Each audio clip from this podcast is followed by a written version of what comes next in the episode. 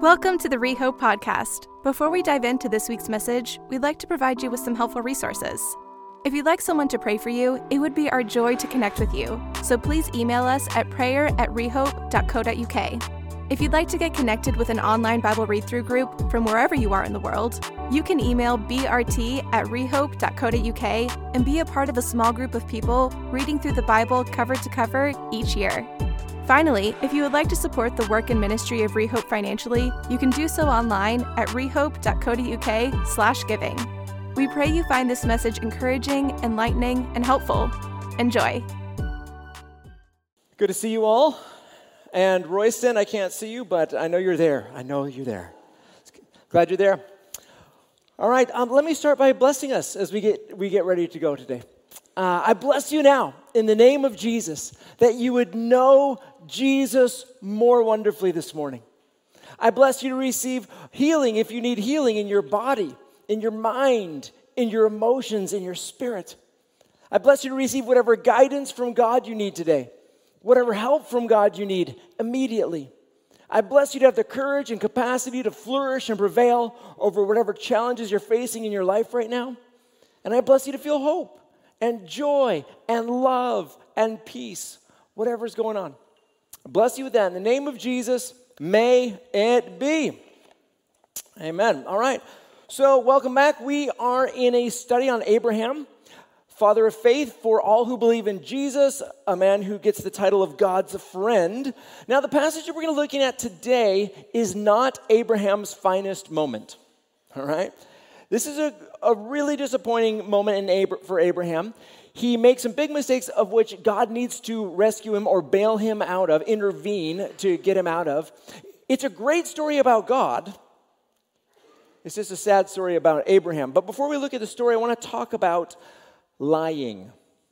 The topic of lying. It's maybe an ethical uh, discussion for some of you, but like, is it ever okay to lie? That, that's, that's the question I want to I wanna ask. Is it ever okay to lie. Now, I'm not asking if you think what you think the answer is. Uh, what does the Bible say about that? And, and that's what all of us should be trying to figure out. What does the Bible say about lying? And, and what does God say about lying? Now, I, I have some thoughts. I've been thinking about this for a, a while, and I'm just going to put some thoughts out there. But you listen to these thoughts, compare it to the Bible as you're reading it through, and see, see what you think about this. My, my, my starting point when it comes to lying and is it ever okay to lie starts with God. And in Hebrews chapter 6, it says, It is impossible for God to lie. If you're reading in Numbers chapter 23, it says, God is not a man, so he does not lie.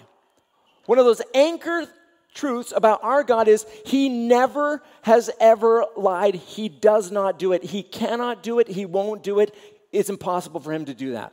So, as a part of God's family, we are here to show people what God is like. We are to be godly. And so, in godliness, uh, we, we imitate what God is like and his values. And so it seems very clear God doesn't lie, so God's family, his people, reflect that by not lying.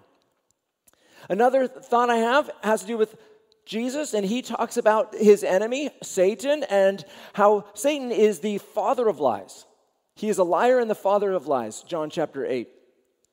So uh, that just seems to double down the same concept. We got God, and God is never lies. It's impossible. And whereas the enemy of God is, is a liar from and has been a liar from the beginning. So I don't know. I'm just asking myself, what team am I on at this moment?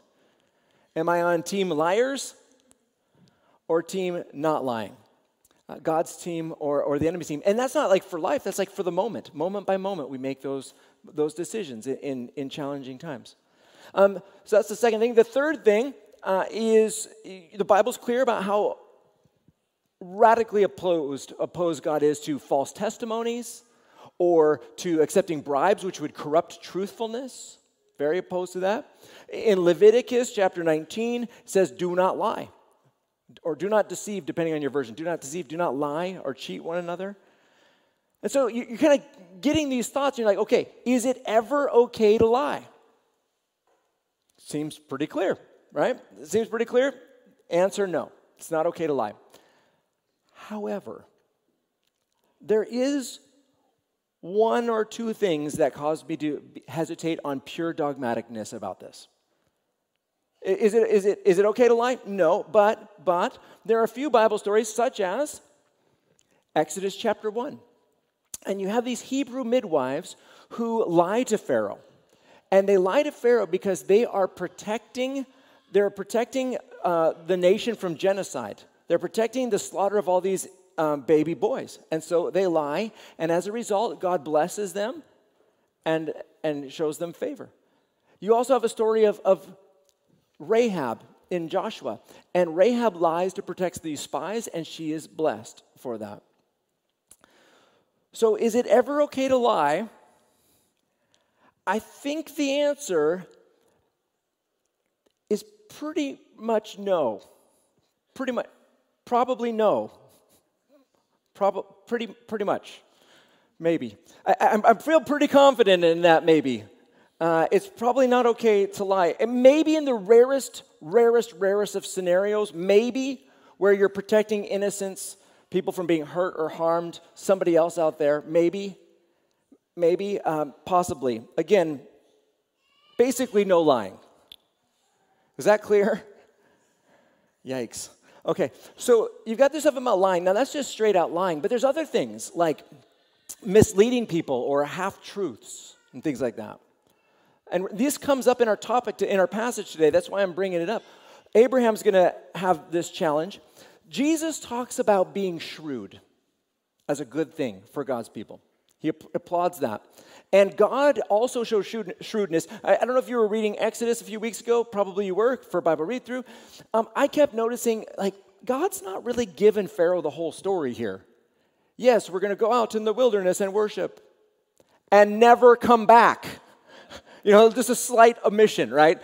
Uh, you're no longer going to have any slaves. We are all leaving forever, forever, uh, forever. So, so there, there's a sense, and, and God is described as shrewd in the Bible. To the shrewd, he shows himself shrewd. And so there, there is a, a value of holy shrewdness applauded by Jesus, modeled by God. So there's that out there. Half truths. Half truths. Well, many people disguise lies as half truths by having true facts in them, but they're actually lies. You know what I mean? They're, they're lies with true facts. That's, that's a lie with some facts in it, but it's a lie, right? So I, I, kind of treat, treat that the same way. But maybe you have different thoughts about this. I, I, I'm open to hearing about this. But as for me, God doesn't lie, Satan's the liar. He's all about lying. I want to be perpetually on team Jesus and trust God with the results. That's my, my leaning. Now, I've lied before. I know. It's a hard moment to confess that. No, not so hard. Uh, I have lied before. I don't. I wish that I hadn't. Um, I'm imperfect in this area. So you know, as I'm being dogmatic about this, I'm also rea- realizing the humanity of it, and yet it is my aspiration to not be a liar and not to lie in that way. Um, I, I, apply this in unusual ways. I'm not saying this is how you should apply it. Um, I I tend to operate this with board games as well and card games. I, I, I try to apply holy shrewdness but not direct lying. You, you do you do you, but um, I, I just I just don't want to practice. Okay, I, am not judging anybody, but I'm just saying like I, I prefer holy shrewdness in lying.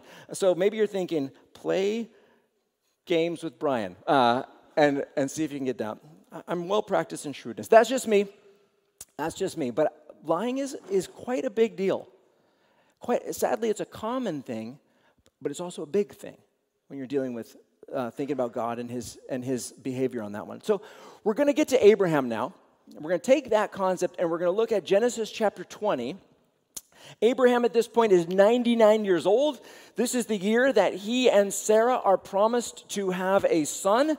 Sodom and Gomorrah have just been destroyed, and everybody knows that it's a major air, uh, event in the, in the area, major regional event. So that's in the background of this story.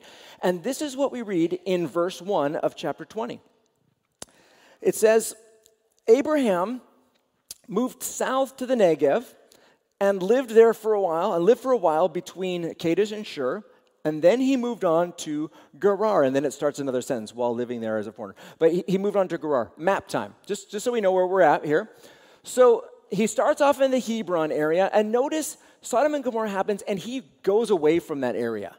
I'm sure it's quite traumatic and quite disturbing. I, I do wonder why Lot never reconnects with Abraham after losing everything, but that's a different, that's a different chat. Um, but Abraham moves away and he moves down to this dry area, the Negev. Now, you, you can just follow, follow the line from number one up there. Wow, that's nice and bright. Uh, down to number two, he can only be in that area for weeks, maybe months. It says a while, but this is the year that Sarah's going to be pregnant, and she's not obviously pregnant when they get to Gerar, so it can't be that long. Um, this is a bit what the area would look like. That is not the area Abraham was in, but it's, it's Negevian. It's like that, right? And then he moves up to Gerar, which is also part of the Negev, but it's the best part. It's the, it's the more coastal part. And here's some pictures of, the, of Gerar. And okay, that, that bottom harvest picture is a bit of a cheat, right? Because that's, that's with modern irrigation and farming. Okay, that's, it wasn't quite that amazing. But it has more water, and you can see different times of year, spring and kind of more not spring. Uh, different bits. But that's, that's Gerar, and it seems to be a pretty significant city in this area. Now, remember, Abraham is moving to Gerar with 318 trained warriors in his household. Right? That's a bit of a threat. And so the king of Gerar is going to want to establish peaceful relations with this army camped in his area. Let's, let's see what happens. While living there as a foreigner, Abraham introduced his wife, Sarah, by saying, She is my sister. So King Abimelech of Gerar sent for Sarah and had her brought to him at his, his palace. Now, this is done for political reasons, marriage and stuff for political reasons. Again, a big army outside. It's the guy's sister. Of course, I want peace, so we're going to marry. This isn't. This isn't about um, love or, or lust or whatever. We're going to see that that that stuff doesn't happen in this story. But you know, she's almost 90 years old. This is about alliances. It's about alliances. So they move into this area, and he says, You know, she's my sister. Does that remind you of a different story that we've read in the autumn? Like 20 years ago, Abraham did the exact same thing. He went down to Egypt and he says to Pharaoh, This is my sister. And the exact sort of story happened. And I think there's a profound message here, a profound warning for us. Abraham didn't deal with his past sin. He didn't deal with the sin issue when he was younger, like 80, but 20 years ago. And so his sin issue of lying to protect himself at the cost of his, his marriage and, and his wife, he's doing the same thing again. He didn't learn from his past mistakes. And now I understand we all have places in our lives where we are more prone to sinning in the same ways. I am so thankful that not everything that is possible to tempt somebody tempts me. But there are some things that we all have that are more of issues in our lives. And I encourage us as we confront them now to deal with them now, to, to not just apologize, but to deal with the sin. Abraham doesn't deal with the sin when, when he's 20 years previous he doesn't put it to death. He keeps on this, this perpetual lie. Repenting means, God, I agree with you, and I commit not to doing that again. That's how, that's how we operate with our, with our sin issues. Abraham has a strong faith streak in him. He's praiseworthy as a, as a father of faith, but even Abraham, the father of faith, he gives way, he has a weakness towards self protective fear. And self protective fear has kept him in a state of lying, lying to people. And, and I don't want to downplay his danger. I genuinely think that it, his danger level was high. His danger level was high. And so, and I don't want to just make it seem like it's a casual lie. It's a significant thing for him. But, but man, he, he just doesn't, he doesn't have the faith for this moment of fear. He doesn't have a high enough faith, even though he's a man of faith. So, what happens? So we get to verse 3, and it says this But, but that night, God came to Abimelech in a dream and told him, You are a dead man, for that woman you have taken is already married. But Abimelech had not slept with her yet, so he said, Lord, will you destroy an innocent nation? Didn't Abraham tell me she is my sister? And she herself said, Yes, he is my brother. I acted in complete innocence. My hands are clean. In the dream, God responded, Yes, I know you are innocent. That's why I kept you from sinning against me and why I did not let you touch her. Now return the woman to her husband, and he will pray for you, for he is a prophet. Then you will live. But if you do not return her to him, you can be sure that you and all your people will die. God protects. I love this about God. God protects even when Abraham is showing this imperfect faith, even though he is uh, lacking faith in this moment, even though he's making a big mistake. God might not protect us from all the consequences of our mistakes. God might even discipline us for having a low levels of faith and not trusting him enough, but God protects us more than we realize. God protects more than we tend to be alert to. And one of the great lies that our enemy continually feeds us with is you cannot trust God. You cannot trust God to protect you.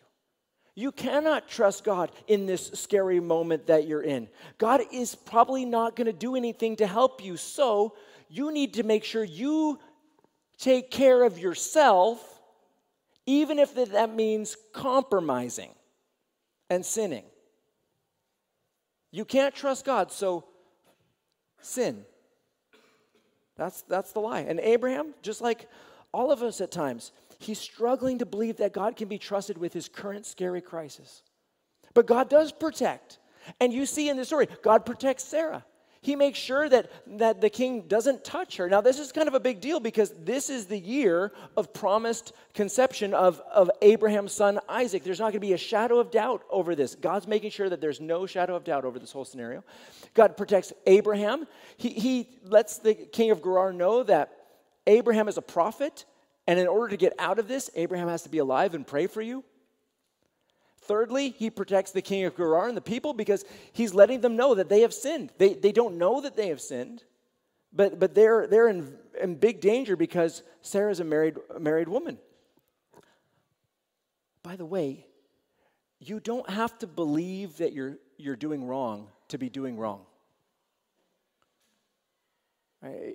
You don't have to believe that you're, you're sinning or, or doing something that's not okay for it not to be okay. Abimelech didn't even know he was sinning. But, but, God, but God tells him. And then, and then how he responds is this in verse 8. Uh, Abimelech got up early the next morning and quickly called all his servants together. When he told them what had happened, his men were terrified. Remember, God just destroyed Sodom and Gomorrah like within, within 90 days it's not a good moment to have God angry at you or your nation or your people. Right? They, they, this is very fresh in people's mind.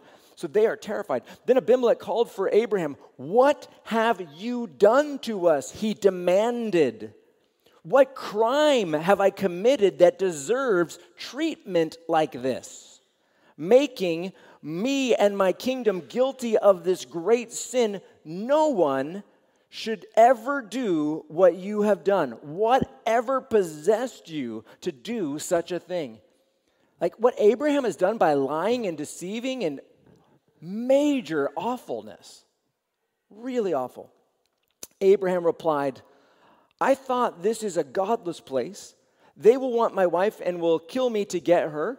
And she really is my sister, for we both have the same father but different mothers, and I married her. When God called me to leave my father's home and to travel from place to place, I told her, Do me a favor. Wherever we go, tell the people that I am your brother. Okay, gross, but here we are. Again, for Abraham, this whole long time lie now. So Abraham's just, compla- uh, just admitting that this lie is at least a seven, uh, 24 year long lie. that, that, that he's been perpetuating. And again, it's about self protection. It's not about Sarah, it's not about his marriage. It's about, you know, making sure that he's okay. This is motivated by fear, not about faith and trusting God. I want to just keep reminding you that the, the only antidote the Bible gives us for fear is faith. And, and that's the challenge. You just scan through the Gospels, you're going to see all the times that the disciples are afraid, Jesus says, little faith. Even, even if it's a weather challenge, that the antidote for all kinds of fear issues is faith and is, and, and is, is trusting God. I, am aggressive at battling fear issues in my life. Don't be passive about fears and worries and anxieties. Don't just try and master them or, or suppress them. Like, deal with them. They are dangerous. Fear and worry and anxiety, those are dangerous things in your life. Don't just, don't just try and suppress them, rebuke them. Rebuke them and, and, and get them out and, and work with your mind and your emotions to not give way to, to those things. Now, I'm not, when I'm doing that, I'm not trusting Jesus to, to keep me from bad times. That's not what I'm, do, what I'm doing with fear. I'm not lying to myself, oh, if, if I just trust Jesus, nothing bad will ever happen to me. What I'm doing is, though, as I'm trusting Jesus that even when bad things happen to me, that he will see me through. Making sure we stay truthful in that. But because of fear, Abraham lies, very common sin connected to being afraid. Let's keep reading, verse 14. Then Abimelech took some of his sheep and goats, cattle, and male and female servants, and he presented them to Abraham. He also returned his wife Sarah to him. Then Abimelech said, Look, my land, look over my land and choose any place where you would like to live. And he said to Sarah, Look, I am giving your brother, your brother, 1,000 pieces of silver in the presence of all these witnesses. This is to cons- compensate you for any wrong I may have done to you. This will settle any claim against me, and your reputation is cleared. Now, I know a bunch of you have read Leviticus recently, which is not something I can normally say in churches, but, but praise God for Bible read through. And for those who have read Leviticus, maybe you noticed in the first 10 chapters that there's a lot of offerings for unintentional sinning. Like God has ways, like when, when you don't know that you're sinning, but then when you find out how to deal with it, and, and sometimes it's about repaying what was, and more than repaying it's usually like this plus a little bit more. We saw that in Exodus as well. Just because Abimelech unintentionally sinned, thus God says he was innocent because he didn't, he was lied to. It was this whole sin thing, it wasn't his fault. He was lied to. And God agrees, he's innocent, but that doesn't mean he hasn't sinned and is under God's judgment in this moment. Because he is. It's not his fault. He's done this innocently, but he's still unknowingly sinning. And now that he knows, what I love about this is that Abimelech goes to great, generous lengths to make things right.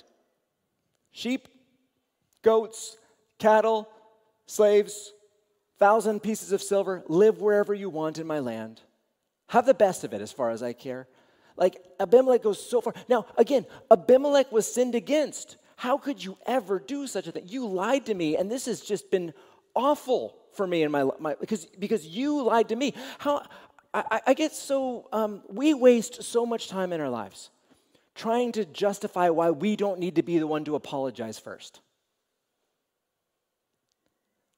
Like Abimelech has every reason to not be the first apology other than the threat of God Almighty in a dream. But, you know, like he was lied to. Abraham did this.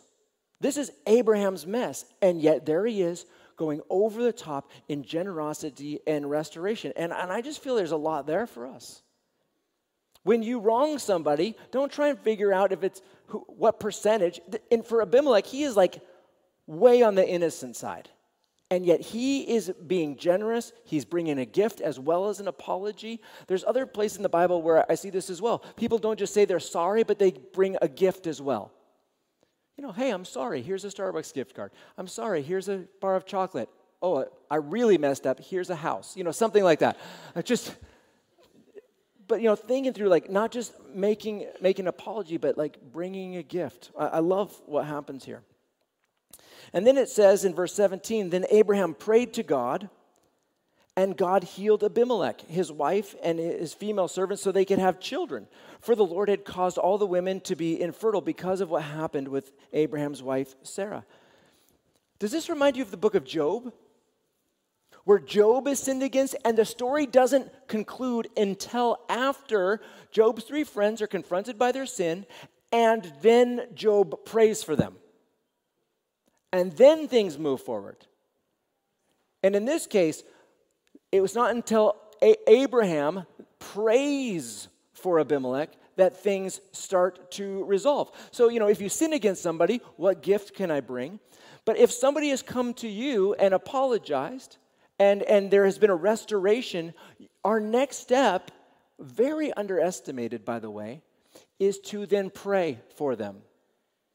And what I believe we should be praying for those who have apologized is God, do not hold them accountable or guilty for what they've now apologized to me about. Release them from any discipline that you may be doing to them that maybe I know or don't know. Like, show mercy to them. Like, this is resolved, God. I agree in heaven. Now, show mercy to them and don't hold them accountable for this. This has been made right. I, I, wish that that was more, more common in, in our culture. Get, receiving apology, now God, have mercy. I love that. Very biblical. The last thing I want to mention here, though, is let's say you don't know about Abraham, and you probably don't know much about Abimelech, anyways, but let, let's just say you don't know about these guys, and you only knew this story, and you didn't know anything about their backgrounds. Which one of these guys would you think is the man of God? Who would you think is the most upright, the most godly, the most moral person, who would you, who would you guess is, is, is the friend of God in, the, in this story? Is it the one who lies? Or is it the one who hears from God in a dream and does what he's told? Is it the person who seems to try and justify his lies? Or is it the one who gives generous gifts to make things right when he was innocent and man, the other person really severely wronged him, but he's, he's owning his bit and he's making things right. Which one would you think is the godly man in this story? God's friend. I mean, it's Abimelech, of course. It's, a, it's Abimelech, a much more godly person. He's so much more consistent in his integrity, in, in his high morality. Abraham looks, well, he just doesn't look good at all. And yet, it is Abraham. It's Abraham who's protected by God. It's Abraham. Why? Why? Well, because God is not on the side of the people who are the most moral or the most good or the most kind or the most caring. God is on the side of his family. God is on the side of his family, for better or for worse. Although Abimelech is better than Abraham in this story, Abimelech is not in a family relationship with God. Abraham is in a covenant relationship with God. We've read about that in our study thus far. They are in a covenant. There's a covenant together um, relationship there. As for you and I, if we're not in a covenant relationship with God through Jesus Christ, if we've not given our life to Jesus, if we've not chosen to believe in Jesus, and be forgiven and saved and filled with the Holy Spirit and adopted into God's family because of believing in Jesus. No matter how good we are, or godly we are, or kind we are, or caring we are, or wise or upright, if we're not in the family of God, we're, we're in danger just like good and innocent Abimelech. When it comes to God, it's not about being good enough to get into heaven, it's about believing in Jesus and it's about coming into God's family through Jesus. So the, today's question is, you know, are, not are you a good enough person these days, but but are you uh, have you become part of God's family? I think Scotland is full of amazing people. There's a lot of Abimelechs that need to become Abrahams, part of God's family. And there's also a lot of Abraham like believers who need to get on top of some of those reoccurring sin issues and lying issues in their lives and become more godly, as Abraham will continue to become. Yeah. How do you, how do you enter into God's family? Well, think of it as making an o, a, a oath uh, or a vow to God. And, you, you would basically make a vow or oath like this. You're like, God, I now dedicate my life to following Jesus Christ only. I now dedicate my life to following Jesus Christ forever. So, God, forgive me, fill me with your Holy Spirit, uh, receive me and adopt me into your family. You know, something like that. But it's like I believe in Jesus and I dedicate my life to following Jesus. If you've, if, you've, if you've ever prayed that prayer or if you ever will pray that prayer, then your next step is to let, let us know and let's, let's baptize. Let's get baptized as quickly as possible. That's what, that's what we want to see. We want to help you with that journey. Um, I'm going to help you if you want to give your life to Jesus or rededicate your life to Jesus in a moment. But first of all, some challenges here. Challenge number one is address a relationship issue this week. Either bring in a gift, owning your wrongdoing, even if it's mostly their fault, or praying a blessing over someone who has previously wronged you. Now, this says, but you have not fully let go of yet. I'm, I actually, what I really want is, is those who have apologized, then it's time to ask God for mercy for them and to not, and, and to, to, to have, you know, to forgive as, as you have forgiven them as well. So, some sort of address a relationship issue this week. And also, as, as I want to continue to encourage you, practice rebuking fear in Jesus' name. You know, fear in the name of Jesus, get out of my life. Fear leads us down all kinds of bad paths. All right, so I want to do a prayer time, but we're going to do a quiet prayer time today. And so there's going to be two prayers. One is if you want to dedicate or rededicate your life, I'm going to put some proposed words out there, and if that if those words feel right to you, then be like, yes, this is what I'm I want to pray, and you can pray those as well. That's one. And then there's going to be a second prayer, which is going to basically be I recommit to being a truthful person. And again, I'll, I'll, go through that prayer. You can decide if that is what you want to pray. And if so, then you can kind of pray that again quietly in this time. Quietly in this time. Why don't you close your eyes with me and and think about this first one. Do you feel like today you, you're ready to rededicate your life to Jesus, to join God's family, or to, to enter into God's family for the first time, to, to give your life to Jesus?